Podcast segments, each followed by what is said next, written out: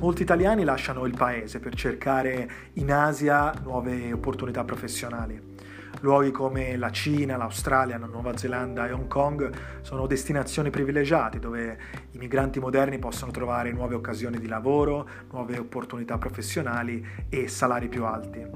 Spesso però tralasciano delle questioni importanti, per esempio il trattamento sanitario adeguato o l'accumulazione della propria pensione o l'educazione dei loro figli.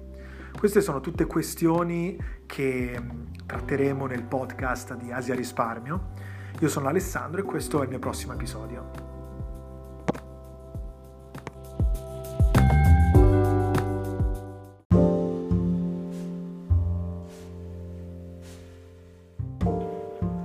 Molto spesso quando ci si avvicina alla pianificazione finanziaria, quando uh, si prendono delle decisioni o si cerca di, uh, come dire, di cercare dei dati, delle informazioni che ci possano aiutare a prendere delle decisioni in materia di eh, gestione delle finanze personali, come farsi una pensione privata, come fare un'assicurazione, come fare un piano di risparmio per i nostri figli, come fare un piano per l'educazione della generazione successiva. Tutte queste cose eh, comportano delle decisioni, comportano delle assunzioni di responsabilità e dei, della ricerca di dati, di informazioni, delle comparazioni e via dicendo. Ora, di solito quello che si fa è semplicemente andare a vedere le proiezioni del ritorno, le percentuali di interesse, fare le nostre comparazioni e in base a quelle tentare di prendere una decisione. Dico tentare perché in realtà secondo me queste informazioni non aiutano a prendere delle decisioni. Uno perché sono proiezioni, due perché raccontano soltanto una parte della storia, nel senso che alla fine quello che ci porta a fare pianificazione privata non sono le percentuali di ritorno di un prodotto, non sono gli interessi, non sono queste cose. Queste, queste sono informazioni che sono valide per livelli di investimento più avanzate. Quando uno fa di professione l'investitore, deve fare degli aggiustamenti al proprio portafoglio, allora inizia a curarsi di questo tipo di informazioni. Ma per fare pianificazione finanziaria semplice, per costruire delle basi, delle fondamenta di un portafoglio, per creare delle rendite base, delle pensioni, cose di questo tipo, uno deve iniziare eh, la propria come dire, il proprio processo decisionale in un'altra maniera, non può partire da questi dati. Questi semmai sono informazioni che vengono successivamente, ma sono altre le domande che uno deve porsi nel momento in cui si avvicina a, a concetti di pianificazione privata e autonoma. E vediamo di capire quali sono. Innanzitutto uno deve capire il perché. Perché uno fa pianificazione finanziaria autonoma oggi? Perché uno fa una pensione privata? Perché fa l'assicurazione? Quali sono i motivi che lo portano a fare questo tipo di scelta?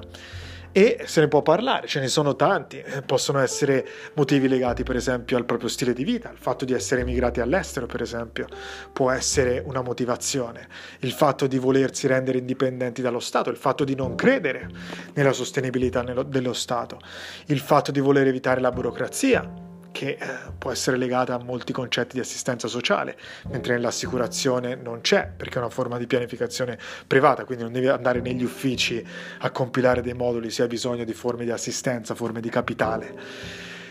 E quindi tutti questi motivi, queste ragioni sono legate a dei valori, valori di indipendenza, valori di autonomia, valori di ambizione anche, no? di crescita, di espansione, di volere essere indipendenti, del voler decidere da soli la propria età della pensione, per esempio, di voler decidere da soli quale sarà l'ammontare della nostra pensione, quando vogliamo smettere di lavorare. Queste sono tutte forme di ambizione, di indipendenza e di autonomia.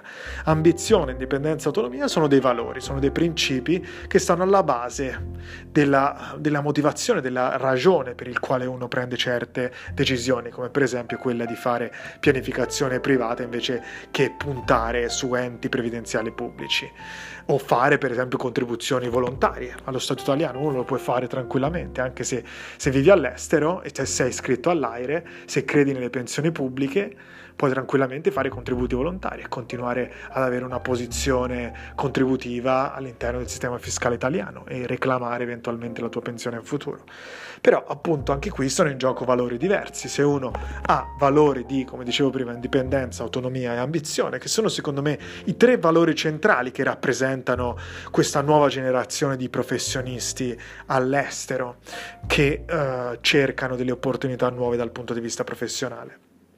La motivazione stessa che spinge questi professionisti a uh, muoversi verso, uh, verso palcoscenici diversi, verso eh, ambienti diversi, verso aree del mondo con maggior sviluppo economico, è proprio legato a un discorso di ambizione, che può essere un'ambizione professionale in primo luogo, ma è anche un'ambizione dal punto di vista finanziario, di produzione di ricchezza, di creazione della propria ricchezza, di creazione dei propri dispositivi di redistribuzione di ricchezza.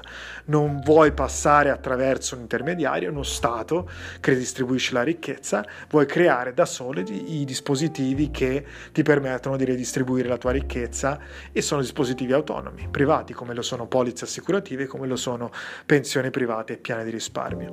Quindi secondo me alla base vi sono i valori. Che tipo di valori hai? Perché hai questi valori? E quali sono i valori che alla base motivano questa spinta verso la pianificazione privata? Questo è il, il, nucleo principale della, di ogni decisione relativa a, a forme di pianificazione privata, che è molto più importante, molto più consistente di percentuale di ritorno che lasciano il tempo che trovano comunque. Ogni grande eh, istituzione finanziaria alla fine è in grado di offrire prodotti finanziari validi, soprattutto in un contesto finanziario fondato sulla uh, gestione delle finanze personali come per esempio quello di Hong Kong. Quindi non è tanto quello il discorso, quello è un discorso che viene dopo, un discorso di comparazione, un discorso che uno può fare, ma alla fine fine ciò che conta sono i valori che stanno alla base. Se uno desidera indipendenza, autonomia, se uno è ambizioso dal punto di vista professionale e finanziario, sono sicuramente valori importanti, valori che spingono in questa direzione. Un altro importante punto riguarda quello che ehm, si vuole offrire, quello che si vuole offrire a se stessi in futuro, quello che si vuole offrire alla propria famiglia. Eh, quello che eh, dico sempre ai miei clienti, ai miei prospect, è che noi si viaggia, ma non si viaggia mai da soli, anche se, se, magari dal punto di vista fisico siamo da soli, magari non c'è la famiglia che ci segue, però non siamo mai veramente da soli, ci sono comunque dei familiari a casa, nella nostra regione, il nostro paese, la nostra comunità. Noi ogni azione che facciamo all'estero rappresenta la comunità da dove veniamo, rappresenta le persone che, eh, che, rappresentiamo, appunto, che fanno parte della nostra vita e del nostro percorso. Quindi che tipo di valore vogliamo portare, che tipo di offerta vogliamo portare a queste persone?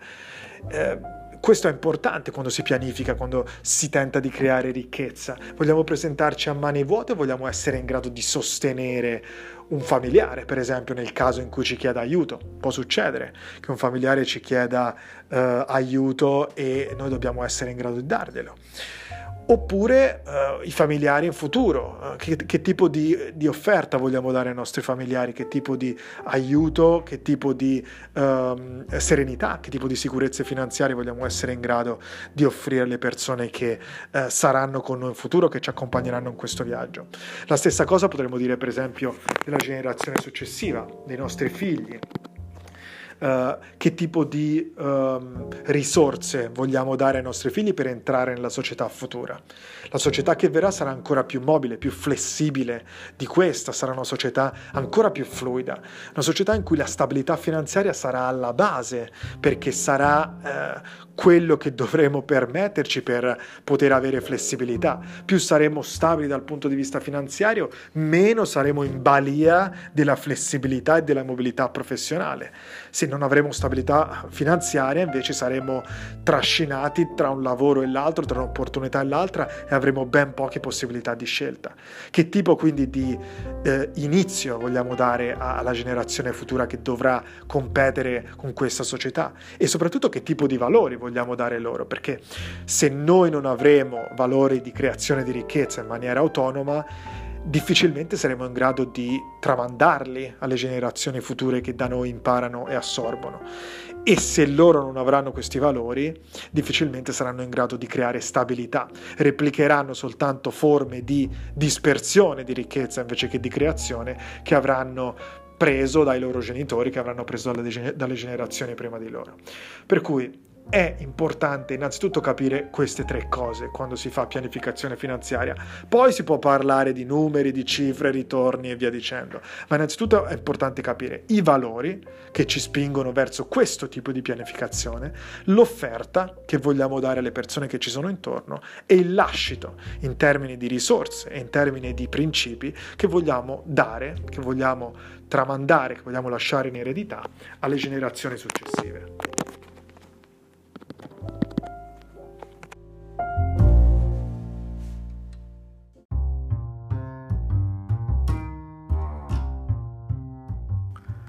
Questo era un altro episodio del podcast di Asia Risparmio. Spero che ti sia piaciuto e tu ne abbia tratto informazioni utili.